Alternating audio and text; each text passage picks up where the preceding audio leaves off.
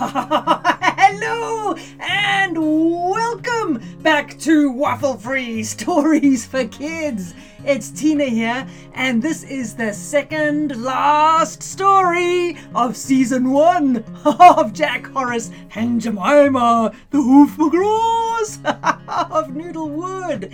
Hey, this story is in two parts. This is the first part. Oh, we got a cliffhanger at the end. And then there's a final, final part. so, strap on your boots. If you haven't listened to the first nine stories in the series, then go and do that first so that you know who everybody is and what they've done so far. As always, these stories are inspired by words sent in by you, and we have three magnificent words for this story. First of all, we have Army Men sent in by Uriah in Spokane, Washington, USA. Thank you, Uriah. That is fantastic. Army Men. Okay, Army Men. Then we have Pumpkin. Pumpkin sent in by Kostjan in Johannesburg, South Africa. Thank you, Kostjan. That is a beautifully random word. Pumpkin. Finally, oh, from Adrian in Canada, we have Jaws. okay, Army Men, Pumpkin, Jaws. All right, all right. Let's see what happens. Oh, well, Jack, Horace, and Jemima were still buzzing from Wilbur's birthday the night before.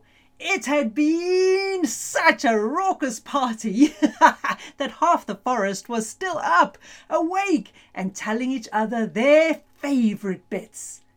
As the day wore on, they all talked and chatted and laughed and danced their way out of the centre of the forest to where the leaves thinned out and the sun shone through. Only Jack Horace and Jemima stayed behind because the reason they came to the centre of the forest in the first place was to climb the tallest tree to see if they could find their way home. So, with help from Wilbur the woodpecker, two owls, a few fireflies, and a sticky spider's web, the hoof McGraws climbed and climbed the tallest tree of the forest. It was so tall that they were sure they could see clouds and stars, the moon, and a planet pass them by on their way up. But still they climbed until finally, one by one, their heads broke through the leaves, and oh, my goodness! From where they were, it was like they could see the whole world. On one side, there were massive mountains and rolling hills.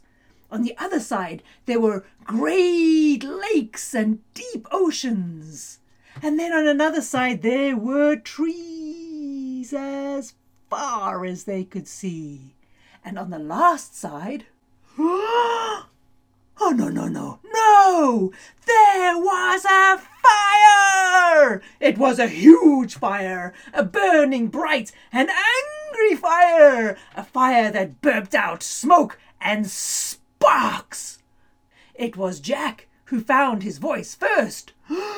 he said, It's the volcano! Then Horace squinted and stared, and he said, Is that the volcano where we met Brufus the buffalo? It was Jemima who realized the important bit. That's the volcano around the corner from home! Whoa! Well, Jack, Horace, and Jemima were so astounded that altogether they yelled, Fire! Fire! Fire! Fire! And in a moment, all the animals of Noodlewood heard them and ran and flew and crawled and climbed their way through the forest towards the raging flames. It had to be stopped. But how do you stop something so big? Jack, Horace, and Jemima scrambled across the treetops and squeaked when three great eagles swooped down and lifted each one up. The closer they got to the fire, the hotter the flames became. They looked down and saw Rufus kicking water out of the river. Then they realized that the volcano hadn't erupted at all. There was no lava. The volcano was sound asleep. So, how did the fire start? It was Jack who noticed the crazy fungi farmer. The one with the mushroom field. Do you remember him from story three? He was sneaking through the forest, lighting matches, setting fires, looking very worried and very scared. Well, the message that a human was starting the fires soon spread through the forest. In an instant, every creature began to search for every human being they could find. If one human was starting a fire, they all could. And in minutes, every person in Noodlewood had been picked up, scooped up, and tied up. Ha! The people who drove the excavators were there. The people who drained the lakes were there. Even some of the people Sublim ate were there. And there was one new human with them, one that none of the animals had met. An army man, all dressed in green and brown and looking like a shrub, with branches, twigs, and sticks sticking out of his hat. When the people tried to tell the animals what to do in their own forest, the great mother dragon stretched her wings, spread out her claws, and pointed to the army man.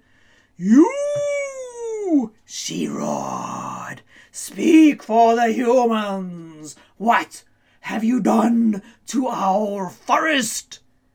Ah, the mother dragon let out a tiny spark of her own fire, so the army man knew she meant business. The army man stood up very straight and very brave.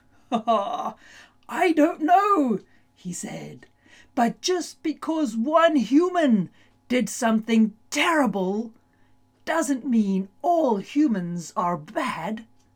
I am here to find my daughter, but let me help you first. Well, at first all the animals were confused. There were no lost children in the forest. They were sure of that. Maybe it was a trick. Could they really trust this human being after all the damage the others had done? It was Jemima who stepped forward. She held out her hand to the army man and said, If we all work together, we'll put this fire out. Do that, and we will help you find your child. Well, with the army man and the hoof McGraws in the lead, all animals raced through the forest to stop the crazy fungi farmer starting any more fires. They worked fast, they worked hard, they worked together. And before the fire had spread another inch, they caught the fungi farmer. Ho, ho, ho! There he was, with his blue dungarees, his orange checked shirt, and his wide brimmed hat. it's not my fault, he squeaked. I'm just doing what I'm told. It's not me who wants to grow pumpkins. What?